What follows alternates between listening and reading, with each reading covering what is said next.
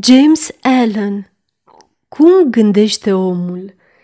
Capitolul 1 Gândire și caracter Ca ființă a puterii, inteligenței și iubirii și ca suveran al propriilor sale gândiri, omul deține cheia fiecarei situații și poartă în el acel agent al transformării și regenerării prin care poate face din sine ceea ce vrea.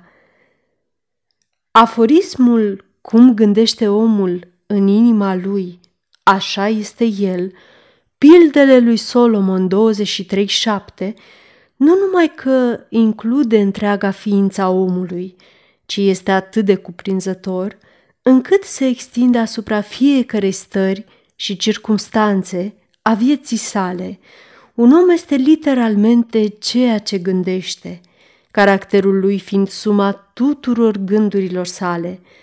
Așa cum planta izvorăște din și nu poate exista fără sămânță, fiecare act al omului izvorăște din semințele ascunse ale gândirii și nu ar putea apărea fără ele. Acest lucru – se aplică deopotrivă pentru acele acte numite spontane și nepremeditate, cât și pentru cele înfăptuite în mod deliberat. Actul este înflorirea gândirii, iar bucuria și suferința sunt roadele sale. Astfel, strânge omul roadele dulci și amare ale gospodăriei lui. Gândirea a făcut din noi ceea ce suntem. Prin gândire am fost modelați și făuriți. Dacă omul nu trește gânduri rele, durerea vine după el, așa cum roata vine după vită la căruță. Iar dacă omul stăruie în gânduri pure, veselia îl urmează, ca propria umbră negreșit. Omul este produsul unei legi și nu o creație artificială, iar cauza și efectul sunt la fel de absolute și de imuabile pe tărâmul ascuns al gândirii, ca și în lumea lucrurilor vizibile și materiale. Un caracter nobil, divin, nu ține de privilegiu sau de șansă, ci este rezultatul natural al efortului susținut de a gândi corect, efectul asocierii îndelung prețuite cu gândurile de natură divină. Prin același proces, un caracter josnic și sălbatic este rezultatul adaptării permanente a gândurilor abjecte. Tu ești stăpânul propriului destin. Omul ființează sau se desfințează singur. În atelierul gândirii, el făurește armele cu care se distruge pe sine. Tot el creează și unelte cu care își construiește pentru sine palatele cerești ale bucuriei și puterii, dar și păcii. Omul se înalță la perfecțiunea divină prin alegerea corectă și aplicarea cu justețe a gândirii, prin abuz și aplicarea greșită a gândirii, coboară sub nivelul animalului. Între aceste două extreme se află toate gradele caracterului, iar omul este creatorul și stăpânul lor. Dintre toate frumoasele adevăruri privitoare la suflet, care au fost restabilite și aduse la lumină în această epocă, niciunul nu este mai îmbucurător sau mai încărcat de promisiune divină și încredere decât acesta, adevărul că omul este stăpânul gândirii, modelatorul caracterului, creatorul și sculptorul condiției, al mediului și al destinului.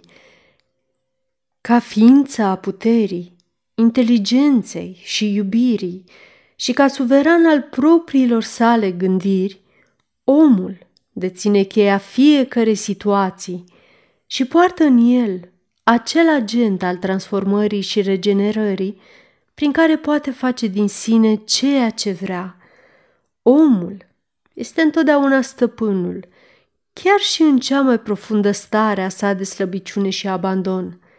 Dar în slăbiciunea și degradarea sa, el este un stăpân nesăbuit, care își conduce greșit gospodăria. Când începe să reflecteze asupra condiției sale și să caute sârguincios legea pe care este întemeiată ființa lui, devine stăpânul înțelept, dirijându-și inteligent energiile și îndreptându-și gândurile spre lucruri folositoare.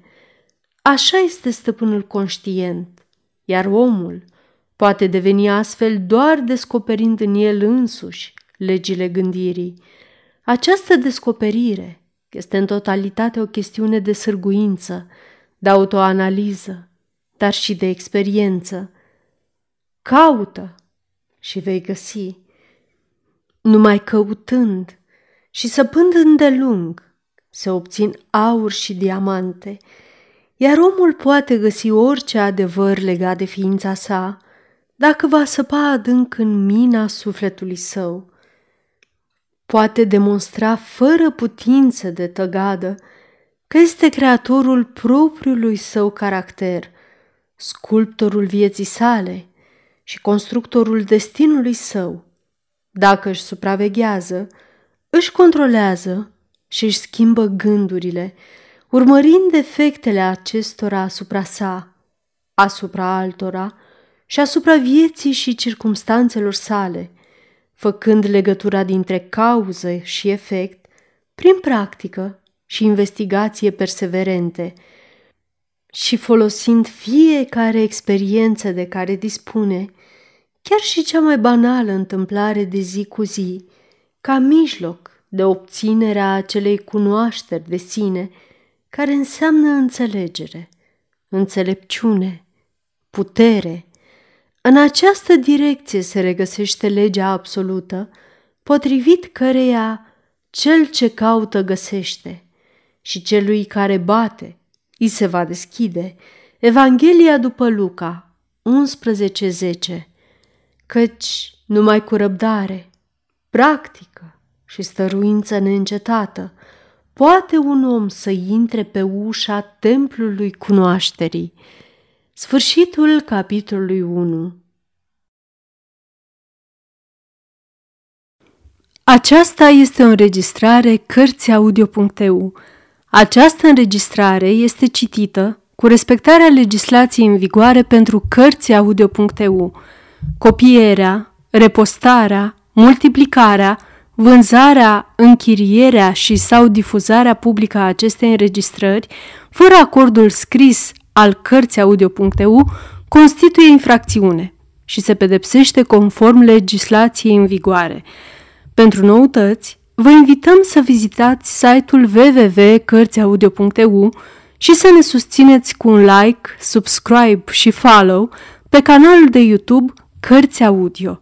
Îi puteți susține prin donații pe naratorii voluntari ai acestui canal. Vă mulțumim și vă dorim audiție plăcută în continuare.